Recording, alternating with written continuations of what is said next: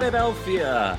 My name is Chuck Siders. You can find me on Twitter at Chuck Siders. You can find the show at Podadelphia.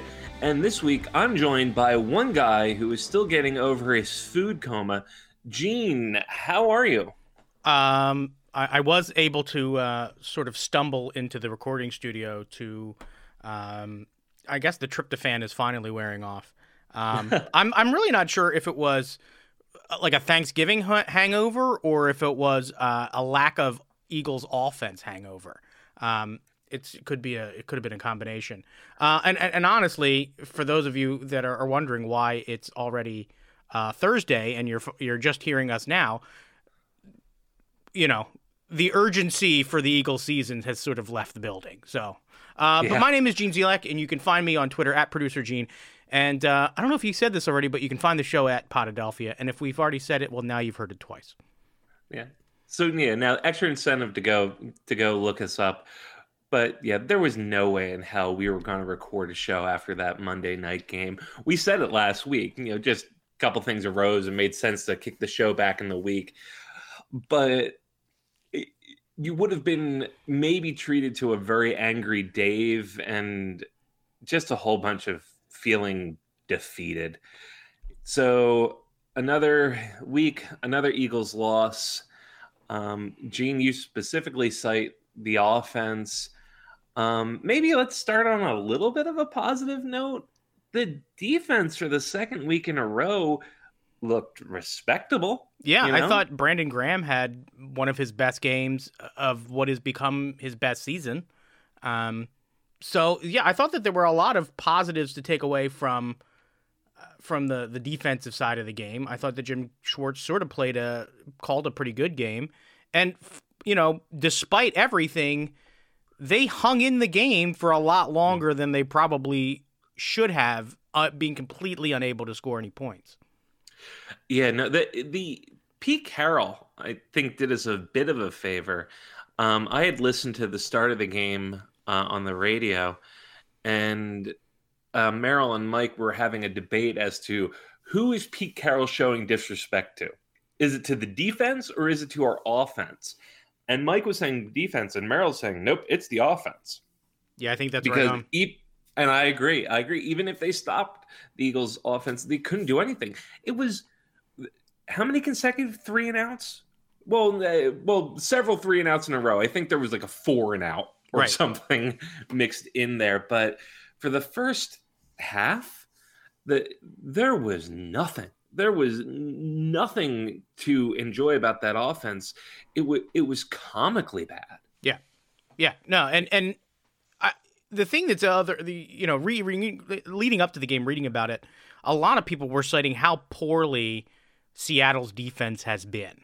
Um, yeah they're they and they even brought it up in the broadcast. They are sort of on pace for some historically bad um, numbers defensively. Although the last two weeks they have played better, and they're they have the easiest schedule in the NFL to close the season. So uh, they're going to be a playoff team with a improving but probably bad defense. Uh, I don't know that this is a Seattle that's even as good as last year's team, but one thing that you do know when you're playing Seattle is that you're going to get Russell Wilson, and uh, he's also having another one of his MVP, you know, top three finisher, if not the MVP, depending on how things close out. Um, he's having that kind of year again. So I think that there's partly it's Pete Carroll that's he's willing to sort of show disrespect to to the to the Eagles offense, but also I think he was leaning on what he knows is the stronger aspect of his own team by um, trying to put the Eagles sort of away early by going for on fourth and and you know goal. Um, you sort of you sort of know that the Eagles are, are not a team that's good playing from behind early, and you try to you try to jump on them. I think that's yeah. That's sort of been the mo the the the oper you know the motto of, of operation for everybody that's played us this year yeah, the um, you can just say mo, know, as opposed to right. know, trying to flex your Latin. I know, I know, and I should have taken Latin in high school. It would have been way more handy than the like the fact that I know the Spanish colors. I I know un peu the French, um, but most of that has has gone away. I don't blame Pete Carroll at all for for going for it. Why the hell not? You know, like you said, Gene, just put the Eagles out of their misery early, and it was miserable. It was certainly, it was certainly miserable. You know, as the the game went on, the offense showed up a bit when they went into that no huddle towards the end of the the first half. It there looked like there's some life there, and I've, I think I officially said on the show I've turned into a Carson hater. Hmm. You know, it's he has fallen into that category of even if he redeems himself, and I'm rooting so hard for him to redeem himself, I'm always going to dislike him a little bit um, yeah. for this stretch. But in the no huddle, he started being a mobile quarterback again which is something we haven't seen in a while. And I thought it was like purposely taken out of his game because maybe he couldn't do it due to injury or they're trying to preserve him. But when you have an offensive line, that was okay this game. It was okay. You know, it was still, we have a bad offensive line, but Carson had some time to make some poor throws. Um, but when your offensive line is so porous and you can take off and run, I feel like it was the first time all season we saw Carson doing that. And lo and behold, the offense got some traction. And so that that gave me some optimism. You know, it all went out the window by the end of the game. Right. But it it looked like a Carson Wentz I haven't seen all season. The interesting thing, and it's it's interesting that you brought up that that he sort of re established that sort of scrambling mentality. And I, I sort of took note of the same thing. I wonder if what Carson Wentz is sort of mod, mod or modeling his game after at the moment, or or or what he's sort of mentally going through is is he trying to play sort of a Patrick Mahomes style um, that's sort of um, you know he's always been sort of a risk taker a gunslinger if you want to say you know when i think about gunslinger i think more of like the brett Favre like mode um I don't know. I guess I've never seen uh, until this year. Really, never saw Carson that way. Um, I always thought of Brett Favre. It, it, was it was like that sure that that strength of his arm that really was his his best weapon. Was I'll make this throw because I can throw it past you. Um, you know, I don't see Carson Wentz throwing the ball past anybody. Uh, I don't know if that's if that's like his ment like mentally where he's at. What I do see, and this is something we talked about a lot, is there are so many plays where if something early in the play, whether it's the offensive line or the look, uh, it, you know, gets disguised and he misreads the coverage, um, he is just determined to play hero ball. And yeah. no matter at, this point, you have to imagine that the coaches have sort of said, work within the system, do you know, try to do what the play is called, get rid of get rid of it when you can. Um, a lot of these guys that we called gunslingers, you know, your Brett Favre's and stuff, if you really do go back and look, you know, and it's not like Doug Pederson doesn't have a relationship with Brett Favre. He was his backup quarterback. Um, yeah. these were guys, they weren't doing these sorts of things on first and six from inside your own 30. You know what I mean? Like, yeah and and Carson is still making those those sorts of mistakes where in those situations and I, think in like that exact situation happened in the Dallas game where they were inside the 30 that if they had gotten 3 points they were going to get the second half kick and they could have put up you know that could have been a 6 10 point swing but instead he throws an interception on first down. Um, those sorts of things those mental lapses those you know it makes you sort of wonder is he even aware of the the situation in the way that you would think a fifth year quarterback in the league would be? And is yeah. that really the bigger problem? Is that he's sort of either mentally checked out or he is overthinking or underthinking given situations? Uh, it certainly is affecting his mechanics because so many of interceptions can be just, you know, you look at the where his feet are or, or, or how his hips placed. Um, professional defensive backs are reading all of this body language and know exactly where that ball is going to be missed.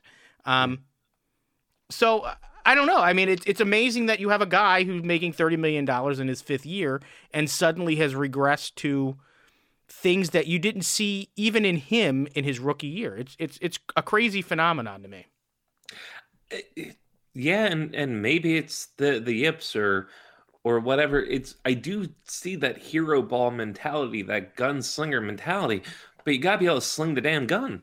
Right. You know, if it's gonna be, uh, you know, Favre, I think of just being brazen about it and going, I'm gonna throw into two man coverage, and you know what? I'm gonna find the exact window to get that ball there, or I know what my receiver is gonna do, and I'm gonna put it to the point where he can stretch out and and pull it in. Carson's goes, I'm going to throw into two man coverage and I'm going to throw a duck. Right. You know, and you, you have somebody, you know, you have uh, Goedert standing 10 feet away going, I'm open. We only mm-hmm. need four yards. Right. Um, I think it was, I don't know, it was this week. I think it was two weeks ago where I said in our sports text chat that Carson Wentz is the dumbest fucking quarterback in the league. Yeah. Um, I don't stand by that. Um, I'd have to look at all the other quarterbacks, but his his football IQ has really been struggling. Again, on the positive side, when they were going no huddle, he did seem to see the field a little better. But I don't want him to be a gunslinger. I want him to be accurate.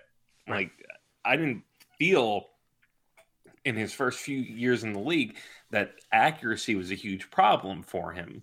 You know, it wasn't he wasn't Donovan, which the happiest man in the world's got to be Donovan McNabb right now. Yeah, because I um, mean, but, he was it was on track that he was going to he was going to fall in the uh, Eagles' um, greatest quarterback of all time rankings, and mm-hmm. um, it seems like with every passing week, um, you know, Donovan's able to sort of like just shine up that that stat wall. You know, yeah.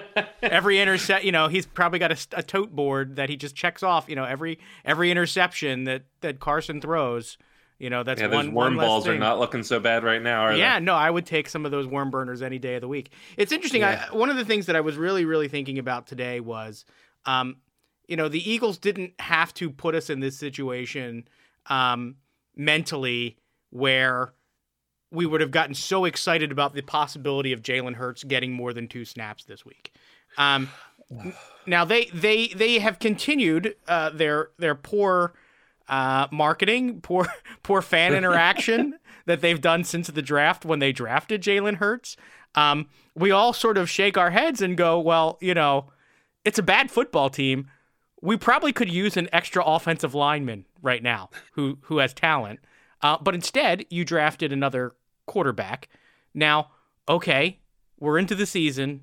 Uh, we're going to use him sparingly, and and then coming generous to say sparingly. coming into this week, for some reason, the, the the story starts to come out. This is the week that we're going to see more of Jalen Hurts.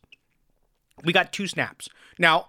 I think both those snaps came, and Carson was not on the field. So I think he was on the field for one of them. The okay. first one he was not on the field for. Yeah, and I think it was like a. I think it was a six yard completion. So you know he yeah. got to act like a real quarterback. But he, I guess here's my question: what, At what point do if you're Doug Pederson, and I think the the conversation, as much as I, I hate to even th- you know, if you had asked me this in August, I wouldn't have even been able to really entertain the thought. But he, I would think his job is on the line now.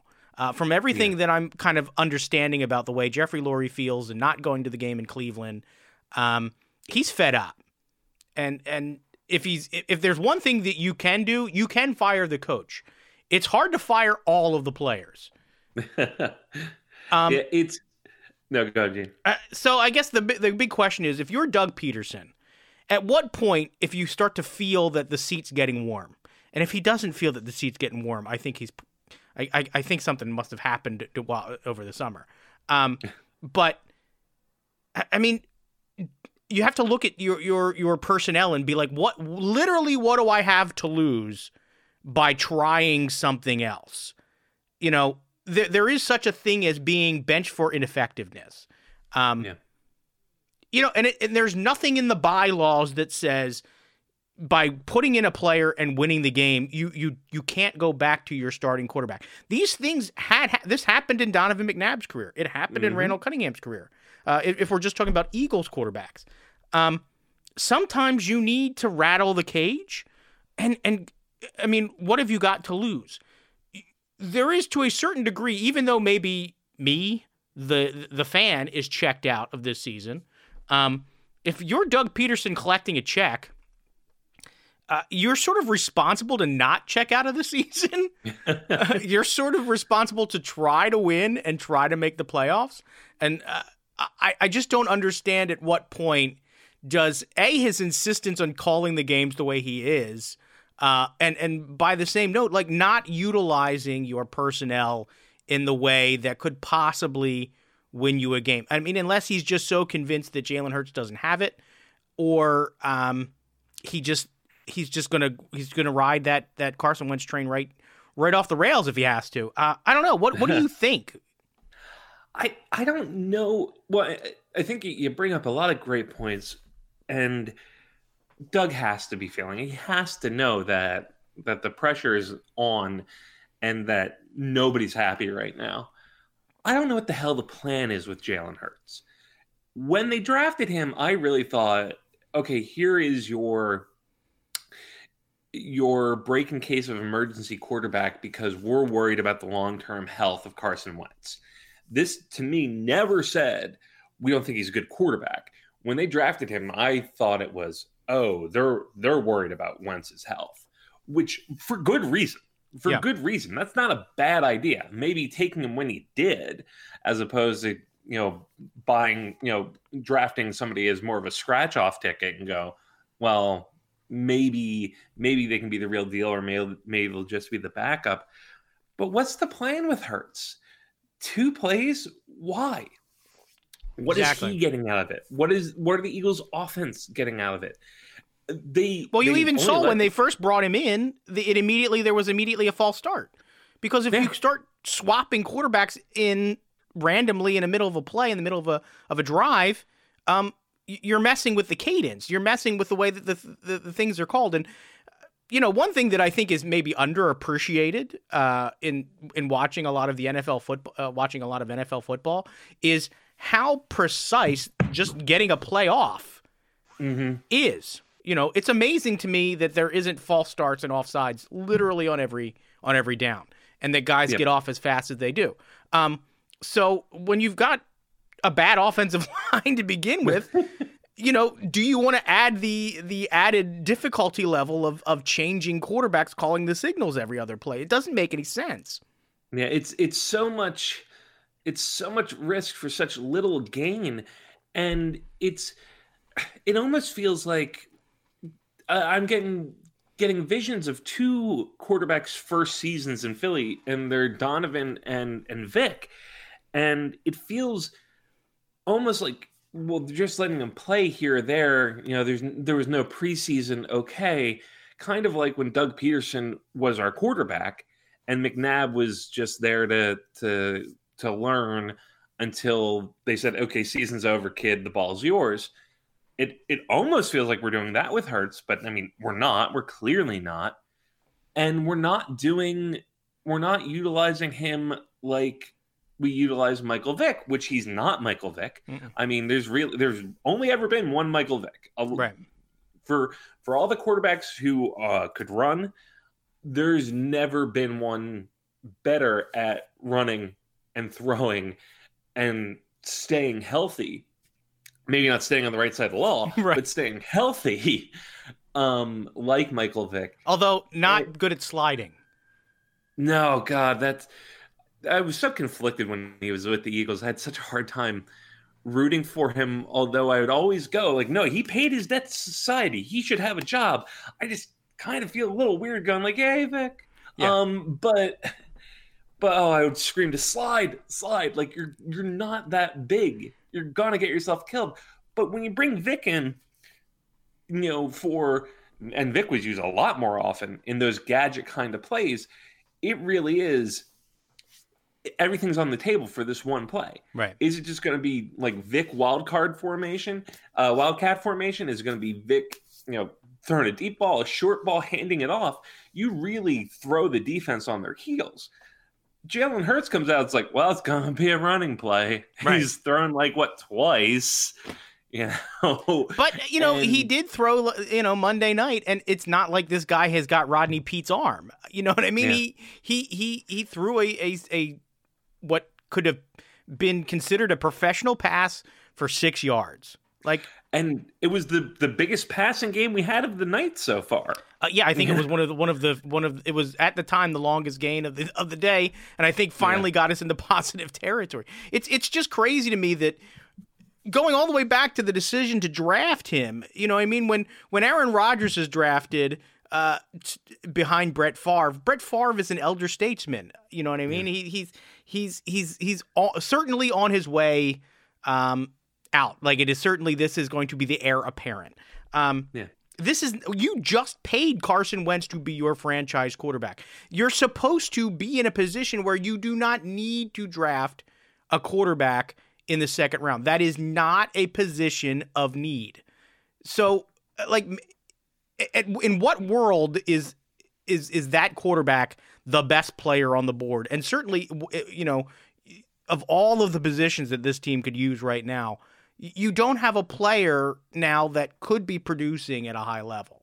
Um, and and you have now built in from day one from from draft night a quarterback controversy, whether you wanted to or not. By bringing in a quarterback in the second round, you are telegraphing to your fan base your lack of confidence in the quarterback you just say whatever you want. Like I get it. You're going to tell us that he's the man. But we can all see what's happening. This is before we've actually seen him implode. And now Yeah. here we are. And by hook or by crook, we are not out of the realm of possibility of winning this division. Yeah. What are we a half game out of first? Right. Right. Yeah. And, you know, imagine if we had won the Bengals game. Imagine if we had won, you know, Monday night. But here we are. And even with all of this, with three wins and, and looking down the barrel of possibly not even getting maybe two more this year, although I have almost no confidence that we can beat the Washington team. No. But at this point, what are you? What are you? If you're Doug Pederson, what have you got to lose by either tr- changing the way you are calling the plays? Mm-hmm. You know, play to your strength, play to the roster strength. And I know, you know, Dave likes to say, "Run the ball, run the ball, run the ball." But what they really need to do is put Carson in positions where he's either making less reads or you know, he is rolling out and it's designed for him to have the option to either run or throw. And he's going to Yeah. make, and they have to have him in a position where he can make quicker decisions. Um, Yeah, I don't know. and uh, one point I want to touch on that you, you sort of alluded to earlier. There has to be accountability. You know, I think it was Brian Baldinger um, broke down a play um, on, on Twitter and just showed, you know, here's Wentz looking past two wide open receivers and then throwing into double coverage and just throwing an absolute duck that we were lucky was not intercepted. I mean, that might not have been the exact breakdown, but it's something similar to that happened. And so he pointed out to the receivers, like, look how frustrated they are, look how angry they are. If if Carson Wentz is a liability, you guys sh- you, you owe it to the rest of your team to to bench him to go. He's not bigger than the team, right. especially with what was that, you know, Billy Penn article or Philly whatever article of of you know the the animosity in the locker room. Yeah. You know, there's probably some truth to that. And now the guy's stinking up the joint and he can't get benched. So Doug needs a plan. Doug needs Doug needs a plan. Doug needs to determine what he's gonna do and do it. You know, if not for the team, for his own damn job. Yeah. You know, there came to a point in Chip Kelly's reign as the head coach where, um, you know, when he first started, I loved the idea of the Eagles' offense becoming something that was innovative. I love the idea of being a team that's different, to to seeing something that you're not going to see in in in any other uh, games when you watch the Eagles play. And you know, for like one game, for like one half of football, that was true, and it was great. Um, but then the rest of the NFL was like, "Oh yeah, this is dumb. We'll just pretend we're hurt and stop this nonsense." Um, Yeah. so you know, by the by the time you know, and then his just arrogance and and getting rid of all the players I liked also didn't help. Um, so you know, it gotten to a point where it was like, yeah, no, I'm, I'm, I am not, uh, you know, I, I don't want to con- this to continue, and I was, I was happy that he had left it, but I have a very opposite feeling. At least I did, maybe up until this week with Doug Pederson. I really want Doug Pederson to succeed. I really want Doug Pederson to be a, a tenured coach as long as Andy Reid was here. I, you know, yeah. I, I, really want us to be able to say the guy that won the Super Bowl had a had a a a record, you know, he he hasn't had a bad record as a coach. He, he's only missed the playoffs one other time. But mm-hmm. you know, the arrow is suddenly not just sort of wavering down, but it's it's it's like it fell off the cliff and and is is is headed straight into the ground. And I don't want to watch a guy who I have an immense amount of respect for and will be forever grateful for how for for having the the chutzpah that he did to call the game he did in the in the in the Super Bowl. I, I don't want to watch this guy unravel. I don't want to watch yeah. the plane go down. I, I would rather um, we pile we you know we quietly take him out the back door and uh, and and hand him, it, and I was thinking more more like a lounge singer, you know what I mean, and just and just hand him an envelope and then you know and then bring in the younger, sexier guy. Um, you know, I, I, I don't I don't you know I don't know what the best way to to sort of put your Super Bowl winning coach out the pasture is, but I, I would rather watch that than watch what I'm watching every week right now. Yeah, I completely agree. I I don't want I don't want my feelings for Doug to be sullied. I want him to either turn it around, which is what I really want, or for him to be let go and for us to go, oh man, they should really give Doug a chance to turn it around and then have him be a part of the Eagles broadcast, whatever, have him around the team and just be like, oh, our favorite court, you know, the Buddy Ryan treatment. You know, Buddy yeah. Ryan was a saint in this town. You know, didn't win shit. I mean, he played around football we all loved, but didn't win anything. Doug Pederson won us the Super Bowl. He he plays that that gambler style that's really fun when when the dice come up your way. But but yeah, I, I agree. Let's and you can gamble when you have you know to a certain degree you can gamble when you get cards. You you can't yeah. you can't play poker and bluff every hand because eventually yeah. you're going to get called. You know what I mean? Yeah. Like people people are going to know you don't have shit. And Doug, when you have a roster that's not good, and you know your offense is bad, Doug, it's bad. You've got to play a way more simpler brand of football, and you have got to be a lot more conservative and fucking take points when they're there, man. Like. Mm-hmm. I, I know you don't have any faith in your kicker. I get it. We don't have any faith in your kicker either.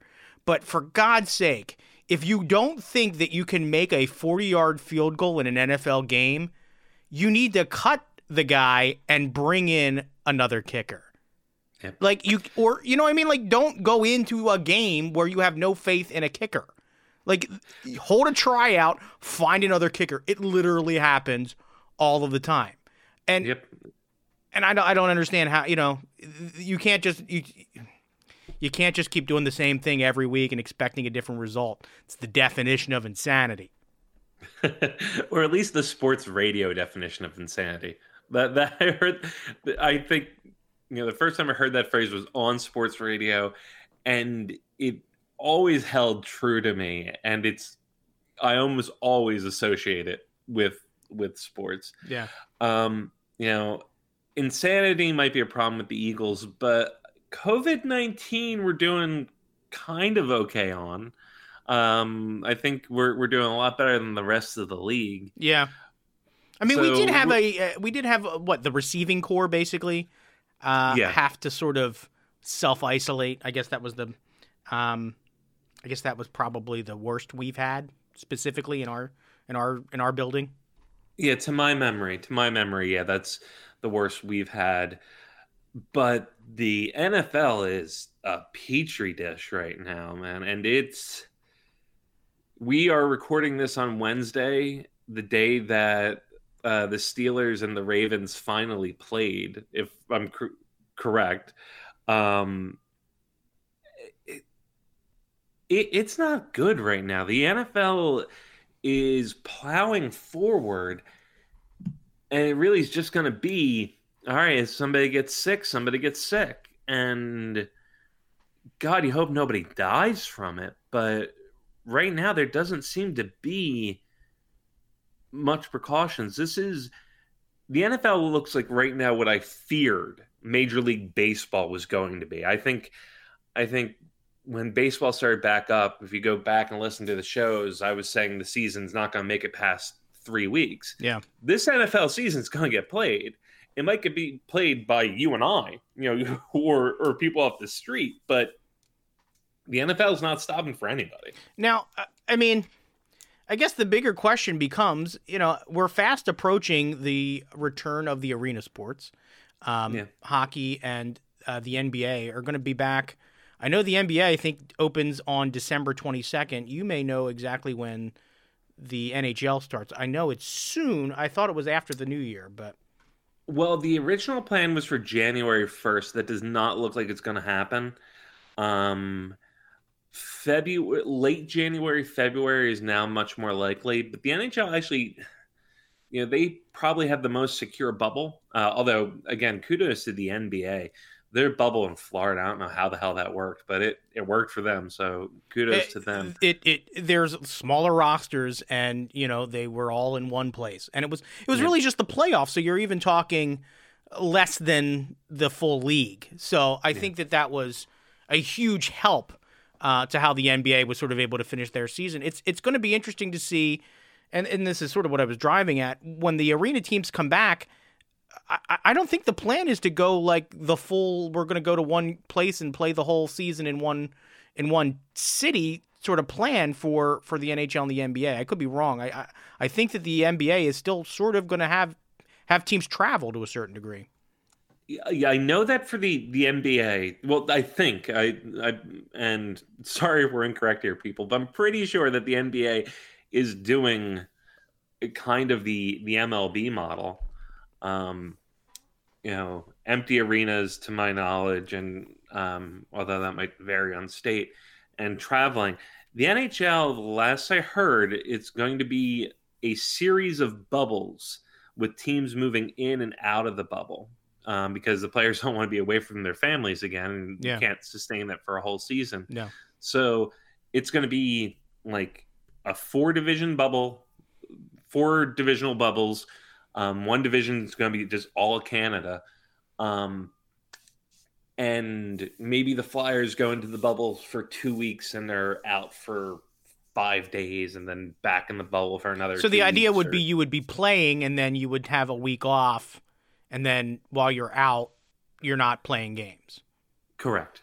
Interesting. Yeah, so it's um it, it's still being ironed out. The NHL probably because of you know how how much more restrictive Canada is with this is taking it a little more slowly. There's there's a labor issue that um we can get into if you want. I don't think it's going to be a terribly big deal um, of how much the NHL would like the players to, you know, defer some compensa- compensation for this next season, right. despite agreeing to something only four months ago. I that's not going to be a big deal. It that won't hold up the season. I think it really will be coming up with a plan, feeling as if they're ready to go. I don't see any scenario in which it happens by January first because you know not to bring the real world into it too much things are going to get worse before they get better right um right now the covid is at its worst in our country uh, in the world. Right, right now I, I i don't want to speak to that. I don't know if some people are trending better but to my knowledge everybody's trending worse. It hasn't been worse with covid. Um and the, this these next two months might be really really ugly. So it might be hard to justify going, okay, we're coming back and playing, and a record number of people are dying. So the NHL is definitely proceeding cautiously. But I, I, I if I had to guess, I'd say January, sorry, February 1st, something like that. And, you know, hopefully they did it well in the bubbles. Hopefully the NBA and the NHL can can play safely or just have better plans for for when people do get sick. So you're not looking at a situation like, why the hell did the Broncos have to play on Sunday? Well, and and that was going to be, uh, you know, maybe my next point was if you're if you're looking at if your favorite team is the Denver Broncos or or, or some of the, or, or the Steelers, the Ravens in, in this case this week, um, you know, why are you excited about a product where you know an NFL team is starting a practice squad wide receiver at quarterback? Um, yeah.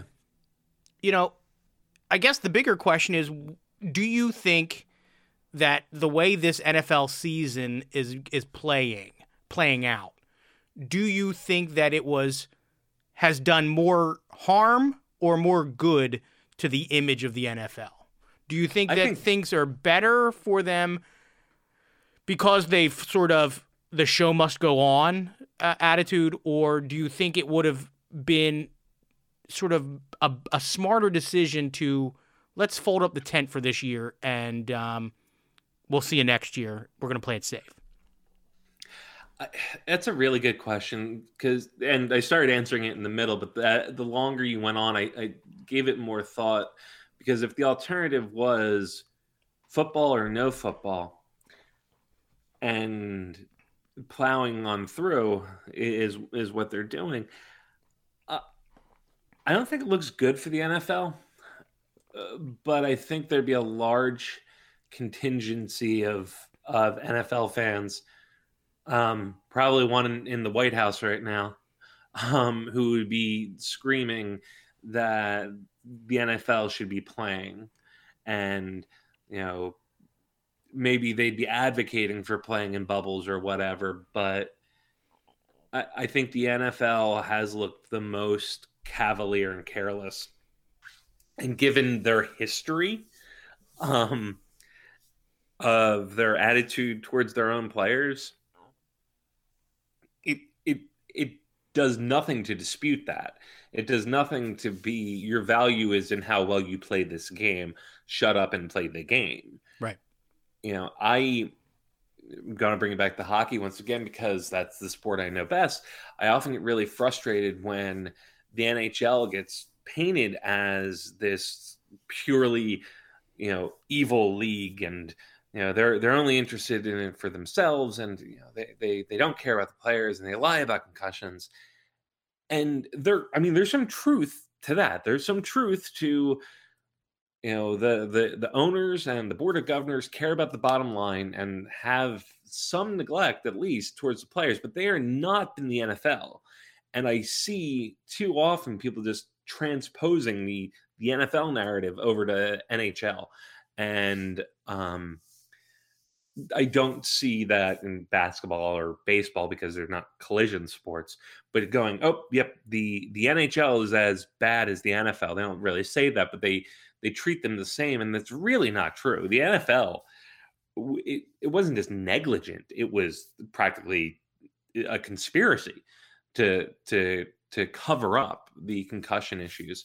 We talked about it the other week uh, with Dave uh, the character issues with these guys. You know, they the the NFL talks about reaching out to to women and to minorities, and you know, just to make the game inclusive.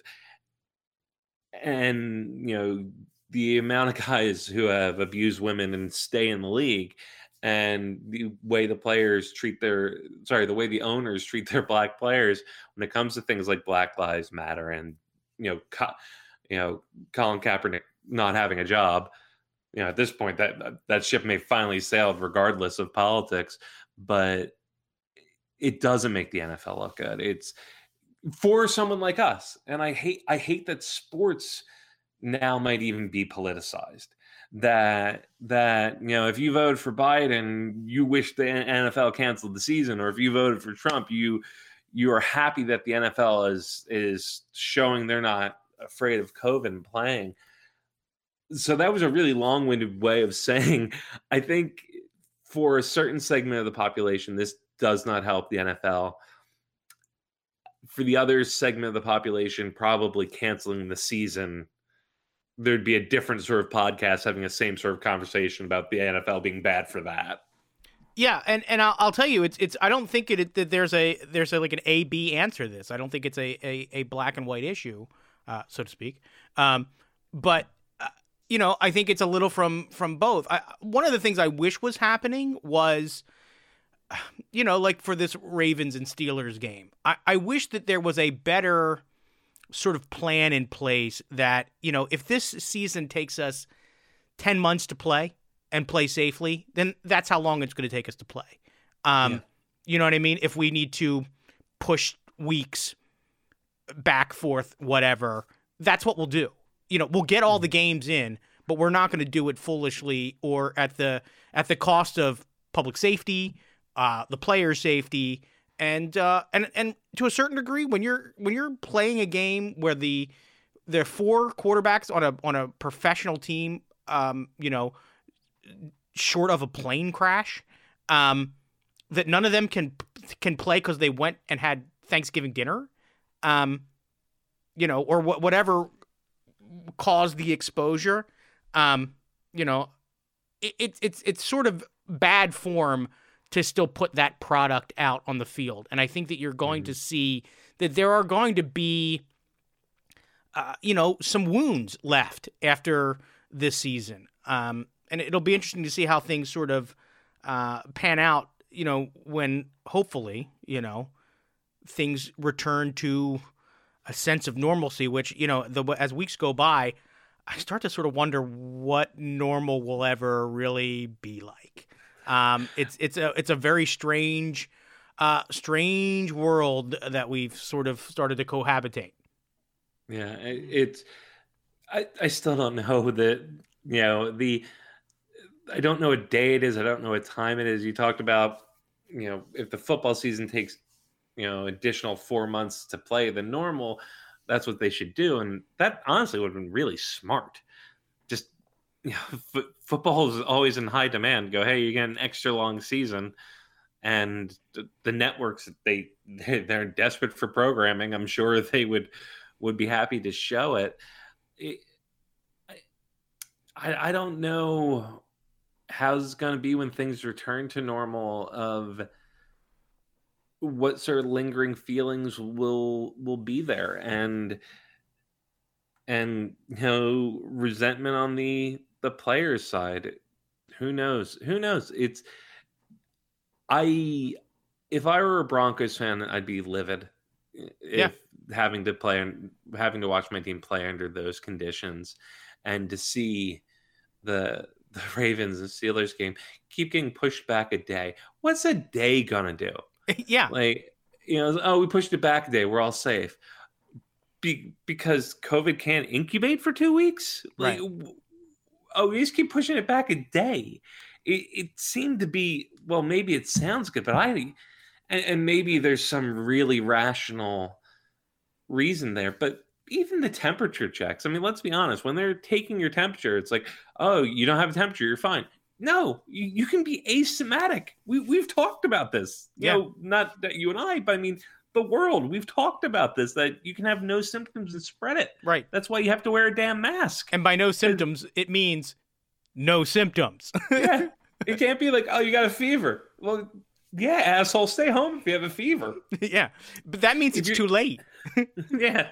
If you're hacking constantly, can't walk across the room, you're not the person who should be wearing a mask. You're the person who should be home or in a hospital. Right. You know, you wear a mask because you don't want to get people sick when you're sick and you don't know it. So it's, yeah, it's tough, and I, and it, it's gonna take a while for for things to return to normal for us to to look at sports and and look for you know just just happy stories and to look at it and get a, that cathartic release of okay this is my escape. And you know some something good happened over the weekend uh, in college football. I watch very little uh, college football. Uh, i do cheer for boston college um, so i'll watch them occasionally. I know i know uh, dave's a penn state fan. Gene do you have any college football allegiance? Uh, you know, I, I, my, uh, my uncle was a lifelong uh, Blue Hens uh, University of Delaware football season ticket holder. Um, and um, so I would say that as far as uh, like real rabid sort of um, get caught up in the, the the sort of excitement of college football. Um, it, it, it, was a couple of those those runs at titles that that the University of Delaware did. Um, there have been college football teams that I have enjoyed in stretches. I, I honestly was a pretty big fan of that Vince Young um, Texas team. Um, but to say that I was like a like a like a like a sweatshirt wearing, um, you know, go to a whiteout at Penn State kind of guy, it's I'm you know like most of Philadelphia, I'm just not a I'm just not a college sports fan. Yeah, it, it's not. You touch on it exactly. It's not really our region unless you've gone to Penn State. Which... And, and, maybe college basketball is the big exception there. You know, yeah. I, I, I would say that I have um, had connections and found myself rooting for a lot of the Big Five teams, and there are certainly mm-hmm. some very deep rivalries that go. Um, you know, between your Villanova alumni and fans, and St. Joe's, and um, Temple, of course. Um, so yeah, but um, no, go ahead. I'm sorry, I've completely derailed your. No, that's point. fine. That's fine. I kind of derailed it too. So, so no credit for the segue there. But we wanted to talk about uh, Vanderbilt's kicker um, and the history that she made. Her name is Sarah Fuller, and she came in from Vanderbilt's soccer team.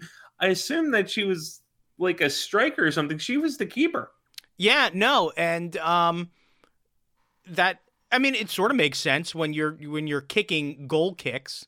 You know, mm. um, those are sort of on the ground and and as close probably as you can, uh, a close equivalent to kicking, you know, a football field goal. Yeah, but she made history and um, with the the kickoff she did for uh, Vanderbilt, and it looks like she's going to be traveling with the team potentially uh, to play again this weekend and that was a nice bit of news. It was, you know, a great thing for inclusion in sports. And I saw on Twitter, you know, some people pictures of like their daughters looking up and watching her her kick off, and just how that resonates with so many people. Um, and of course, there's a ton of trolls out there saying, you know, they any random given guy could do better, and we don't really have time for them. But Gene, you wanted to talk about you know th- this question of where do we think the the first foray of a, a woman into professional sports, um, you know, the four major, well, maybe five, maybe include MLS. Mm-hmm. Um, where do you think the first real opportunity or the most likely area for a woman to to play um, in the big sports leagues, maybe to excel, maybe a pathway for you know consistency of women's players coming in. Well, yeah, and and I you know it's hard to not see something like what happened with to Sarah Fuller, or uh, I guess maybe the other sort of big news, uh, you know, or at least interesting to me was I don't know if you watched any of the um, women's national team game, um, but uh, this was the first uh, time a player who was born in the um, in this century was was um, was suited up for the uh, uh, for for the women's national team, um, which of course made me feel ancient. Um, and like I've accomplished nothing. Um, but uh, it is sort of an amazing thing that um, you know generationally that you know we've sort of we're sort of entering a new uh, a new future and and possibly the, the, the positive things are you know we're we're getting to a generation that is a lot more and and I, at least I optimistically think is a lot more inclusive of all sorts of different types of people. Um, mm-hmm. and maybe we might see uh, the gender barrier broken. Um, you know is there certain sports where you know uh, I mean obviously you have Danica Patrick who was able to sort of break it in auto racing. Um, there isn't really a, a limitation. um, yeah. You know, if you can drive a car, you can drive a car. You know, I think it would. I mean, I'm sure that there would be people that uh, don't believe in science uh, that would tell you otherwise. But uh, I mean, Danica Patrick has, you know, performed at a professional level uh, as a driver, you know, for a long time. Um, I, I, don't think that there's anybody that can d- dispute that there's no reason why you couldn't have another many female drivers in, in all sorts of levels of, of auto racing. And I think that's a great thing. But eventually, I really do think that you may see the gender barrier broken in professional sports, and it's going to take somebody having a real leap of faith. Um, I I am on record, and I don't know if it was on this podcast, but I have always said that I believe that the first woman you'll see in a professional sport is going to be in the NFL. I think that there is such a high likelihood that you could see a female kicker um, that can succeed and be consistent at a level that would be um, that would be the type that you would want to include on your team. Um, mm-hmm. And you've seen it at lower levels of college, sort of already. But the what happened at Vanderbilt, this was a huge step because, and I don't know if it was tied necessarily to just what's going on and that you know you need to have whoever can can do it you know, whoever's healthy and safe in this bubble, you know, get out there and kick. Um, but it's another case of, you know, if you don't believe in science, you know, if you can kick, you can kick. If you can yeah. hit the ball 60 yards, you know, we've seen it. We've seen Carli Lloyd do it. We have seen women yeah. who certainly have the physical traits to put the ball through the uprights from a distance that would be considered elite. Mm-hmm. Right now, yeah, I, I, I feel like Doug Pederson would appreciate Carli Lloyd coming from South Jersey, and I might have more confidence than in her than in the kicker he has now. If Carli Lloyd could get like two preseason games, I would. I honest to God would prefer her to Elliott. Um, just I would think she would have maybe not the distance that Elliott has because Elliott has a lot of distance, but maybe much more accuracy. But yeah, that's the the kicker option does make a hell of a lot of sense.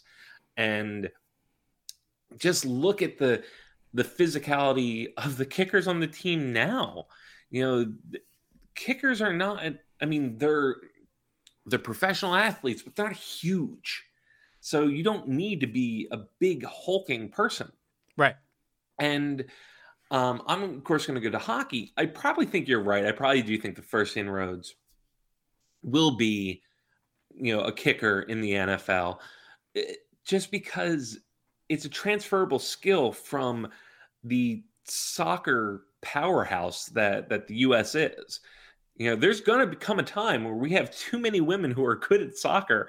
You, know, you can't make the national team. You're going to have to settle for for kicking in men's uh, men's football. Yeah, and and that's a bit of hyperbole, but probably not. They're you know talking about someone born this century when you have a whole you know when you say American soccer, when you say U.S. soccer, I don't think of the men's team. No, neither do I. Like, and it's not even it's not on purpose. It is they're irrelevant. And if they become relevant, that'd be cool. I'd love it. I'd, I'd i mean, but if them. you really think about it, by missing the last World Cup, you are you you know you may have been born and be in like the fourth or fifth grade and have never seen the U.S. men compete in a World Cup game.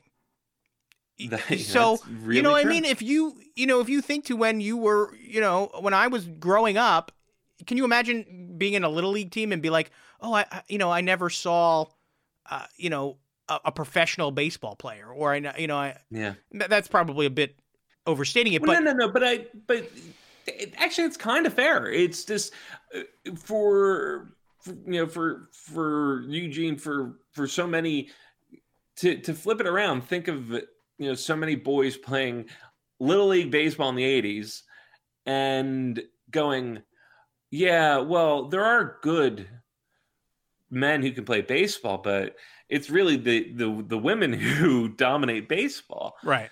That that's how it is for for for young boys in the US right now.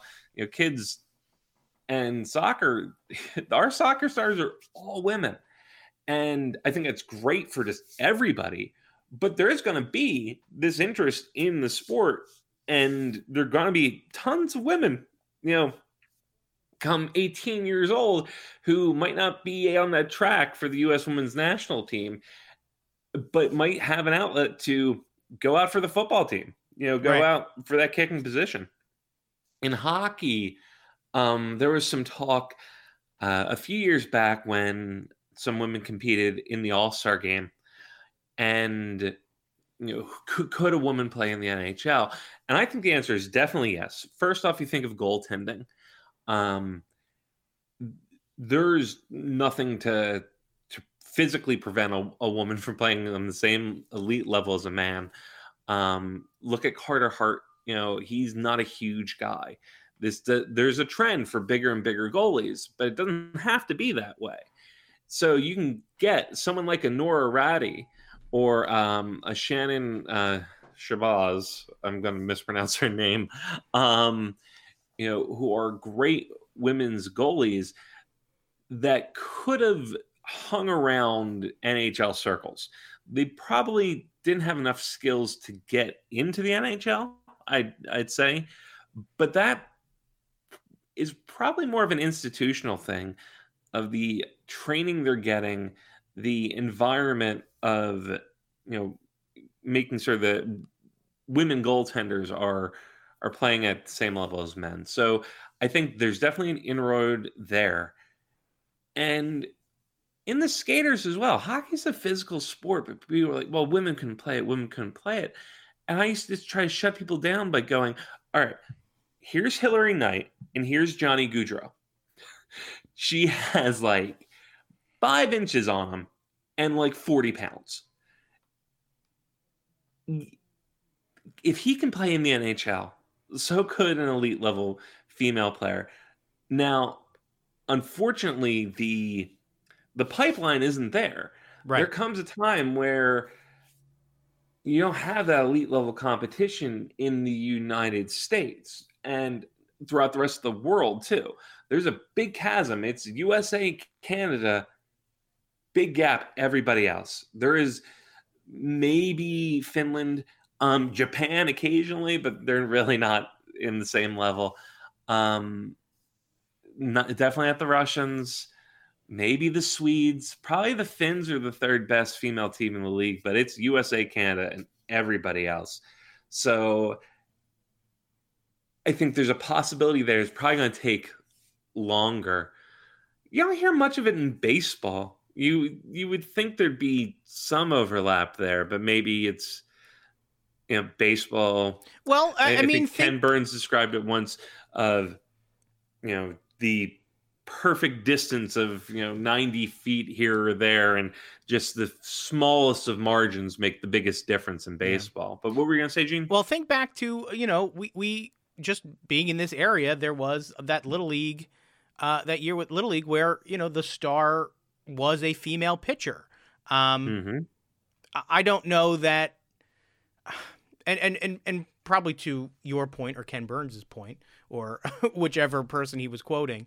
Um, you know, maybe there is because of it's such a, a game of such small differences um, that y- you may not see that yet. But I, I guess sort of to to counter that point, there isn't anything necessarily about the game of baseball that would make it impossible, maybe improbable, but impossible that you couldn't have teams that um, there was no reason why you couldn't have anyone of any gender playing yeah. on the same team.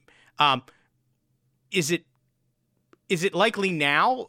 No, but if you just think about the way that human evolution is, if you were to take somebody from 1884 and put them up against a modern athlete, well, things are very different, both genetically and our diets and uh, our culture and and and how we've developed physically. Um, it is not to say that there's anything specifically about the game of baseball that would prohibit. You know, I mean, it's not like you have to have a, sec- a particular set of genitalia to be able to hit a fastball. It's just not true. Um, yeah. And, and and and I never really considered uh, to your point in hockey, and I think that probably what would need to shift is, you know, would people pay money to go in and see a professional hockey game with with a possibility that a 25 or 26 year old man would have to check an 18 or 19 year old girl. Um, Yeah. is that the sort of thing you know that culture would be able to accept um, would they see that sort of thing as too violent would they see that sort of thing as too dangerous um, and you know right is that the just- right attitude Yeah, I just want to jump in on that because you, you might not know this. In women's hockey, there is no checking. Hmm. There now, watch a USA Canada game, you forget that um, because there's just because there's no checking doesn't mean that there's no physical contact. But and, and the women they want checking in the game, they do. I but it's an outdated idea that uh, about fragility or or, or fertility of that oh a, a female player could be pregnant. And with the the checking in the game you know, you know, she gets hit too hard and loses the baby which would be tragic but it, i think maybe a disingenuous concern. Yeah. Um and also a, a professional female athlete would know what she's doing Right. you know to to know it's a possibility or not or to to take measures to make certain that she can't get pregnant during the season or whatever the case may be um but no you bring up a very good point it would be i think it would make a lot of people uncomfortable especially if there's an injury you know Yeah. it's and and i'm not saying there's anything wrong with that you know it's there's going to take uh it's going to take a long while to to update you know and and readdress uh, a lot of that old fashioned thinking. Before we want to wrap up um you mentioned the the female pitcher and i double checked just to make sure i knew her last name. I mean the first name being a Mo'ne it's Mo'ne Mo'ne Davis. Right right right. And it pops up. She's 19 years old now. Uh, no, there's another thing i feel old about now it, it makes sense. I'm like talking myself into like, well, Yeah. no, if I thought she about was probably couple 14 yeah she was probably 14 when she competed so five years ago that's not unreasonable and yeah, that, Yeah. that makes that makes sense. But it's like, shit, she is a grown ass woman now. But Like, I but I remember at the time because you know you could sort of like you know look at her velocity at the time and you know project Mhm. it out that it wouldn't have been we're not talking like hitting like 95 on the radar gun but hey uh there was a guy that pitched a long time uh i- i- you know for uh for Philadelphia uh who was a lefty uh, well into nearly his 50s, uh, who didn't throw the ball very, uh, very hard, named Jamie Moyer. So, mhm. um, you know, you could see a, a a female pitcher that that threw a crafty pitch or something, you know, or a knuckleballer. Um, you know, you, w- it wouldn't necessarily have to be velocity. It's not always about how fast you throw it by a guy, you know. And hey, like if you ever hear any of those professional sluggers, they say, you know, if you throw me a, a ball 105 miles an hour straight, I'm still going to put it in the seats. Um, Yeah. So you know, there's more to pitching than just throwing it hard. No, that's a very good point. And there's more than doing uh, a sports podcast show than uh, ending it with a penalty box. We're not going to be doing that tonight. Uh, as we wrap up tonight, we want to thank you for listening. Uh, if you enjoyed the show, please rate, review, and subscribe. Uh, if you didn't enjoy the show, please lie and give us good ratings and um, good reviews and subscribe. Uh, if you have more time in your podcast listening week, please check out our sister show, The Whip Around, for all your weird news needs. We'll be back most likely on our regular day. We'll see you uh, Monday. Have a great day at work, everybody.